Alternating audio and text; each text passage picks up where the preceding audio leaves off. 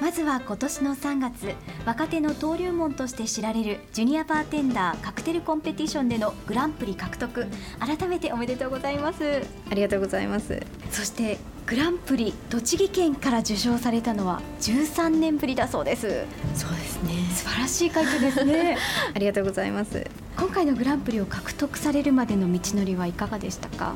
そうですね道のりってあんまり考えたことないですけど長かったとか、 いや長くはなかったですよあっという間というかはい、大会が終わってまた次の大会のこと考えてるとうんすぐ来ちゃうので、 はい、今までにもこの大会に出られたことはあったんですよねそうですすねこの大会は今回は3回目です三回目3年目はいその前というのはどのような結果にえっ、と1年目と2年目どちらも銀賞だったんですよ、はいはあじゃああとちょっとだっていう悔しさもい、そうですね、はいありましたあじゃあグランプリは本当に念願だったということですはいね、受賞された時お気持ちはいかがでしたかいやびっくりしました本当に信じられないというかいまだに信じられないっていうのはあるんですけど、どんどん覚えてないです何喋ったか自信のほどはいかがでしたかやる前はもちろんずっとグランプリを目指してやってたのではい、もちろんまあ自信がないわけではなかったうです、ん、やっぱりずっと夢見てたものなので、はい実際に自分がその場に立てるなんて思ってなかったのでびっくりっていうかもう信じられないっていうかまさかって感じで し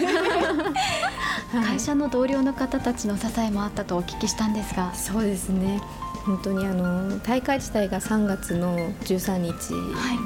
あの地震の2日後だったんですよね、ええやっぱりうちのホテルもそれなりにやっぱり被害があって、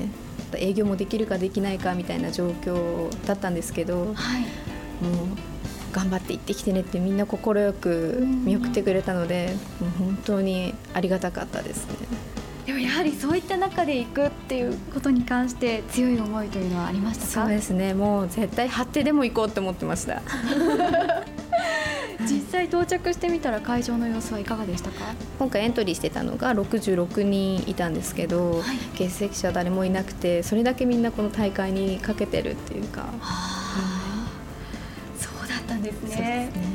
グランプリを獲得されたカクテルについて教えていただけますか、はい、えっ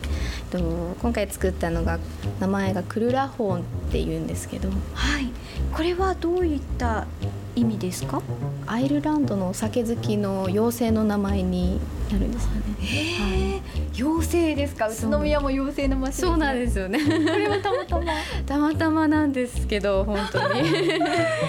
も偶然の一致です、 そうですねやっぱり縁があるのかもしれないですこちらはどんなところがポイントとなるお酒なんですか。ベースがウイスキーになるんですけど、まあ、名前の由来にちなんでアイルランドのウイスキーを使ってるんですね、はい、アイリッシュウイスキーのジェムソンっていうお酒なんですけど、ああ、そうはい、ですね。では、そのクルラホーン、私も飲ませていただいてよろしいでしょうか。はい、こちらは。はい、こちらがお酒ベーですスかになるアイリッシュウイスキーのジェムソンですねこれアイルランドの妖精の名前にちなんだお酒ということですけど色合いはアイルランドのイメージやっぱり色も重要なのでカクテルってやっぱり緑色なんですけど、はいまあ、メロンリキュールとあとは、まあ、香りにライチのリキュールを使ってますねメロンやライチというと甘めな印象ですかねはい甘口に感じるかと思いますね。今そのお酒がすべて入りましたねそして氷を入れてシェーカーで振っていただきますね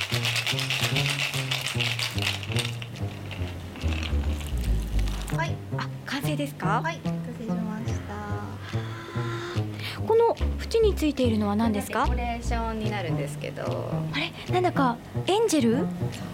妖精をイメージして、可愛らしい妖精がこう踊ってるそうそうですね。あのお酒をこう注いでるようなイメージで、はいこれがボトルでそうですね。リンゴ。わあ細かいところまですごくこだわってますねじゃあいただきますあーとっても甘いフルーティーな香りですねうんすっごく爽やかでそのメロンやライチの甘みがふわっと鼻の方に抜けてとっても美味しいですありがとうございますこれはウイスキーの味というのがあまりしないんですけれどもはいとっても飲みやすいですねそうですねやはりあのベース言わないとはいわからない方多いですよね、うん何入ってるのっていう、はいそうなんですやっぱりあのライチってすごく香りがいいのえで、ライチの香りとかあとは甘みもありますんでなんかそういうので騙されちゃうって言ったら変ですけど確かにウイスキーが入ってるとは思えないですうん でもこのウイスキーがないとやっぱりちょっとスッとしすぎちゃうっていうか、は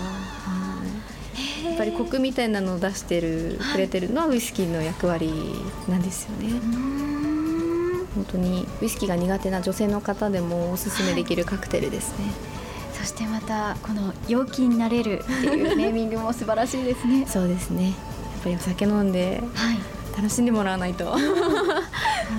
まさに気分が上がる一杯だなというふうに思いますありがとうございますこのカクテルを作るにあたって特に大変だったこととかありますか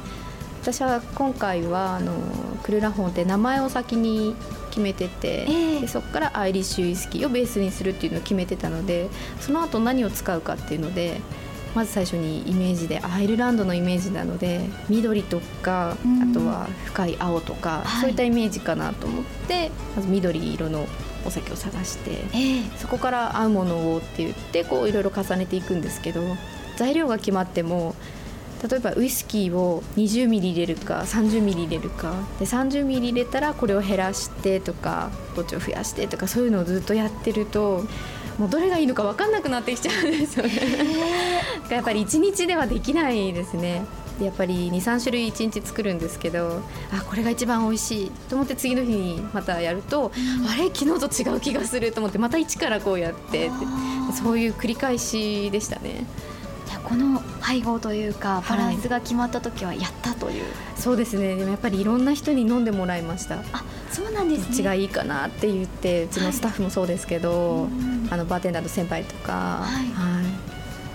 皆さんに協力していただいてじゃあご自分の味覚だけではないとそうですねはうーい。んあの先ほどテレビを見てそのことはをいメモして、このカクテルを作られたというふうにおっしゃってましたが、そうで 川原さんはいつもそのようにメモをしたりとかしているんですか、いい言葉があればはい、すぐ忘れちゃうので書き留めておくようにはしてます、はい例えばどんなところからインスピレーションって湧いてくるんですか、それは本当どんなところって本当限られてなくて、はいまあ、今回で言えば何年か前に見たテレビのアイルランド特集で見つけた名前だったしあとは本屋さんとかあと曲の題名とかあ音楽のそうですねへーそういうのとか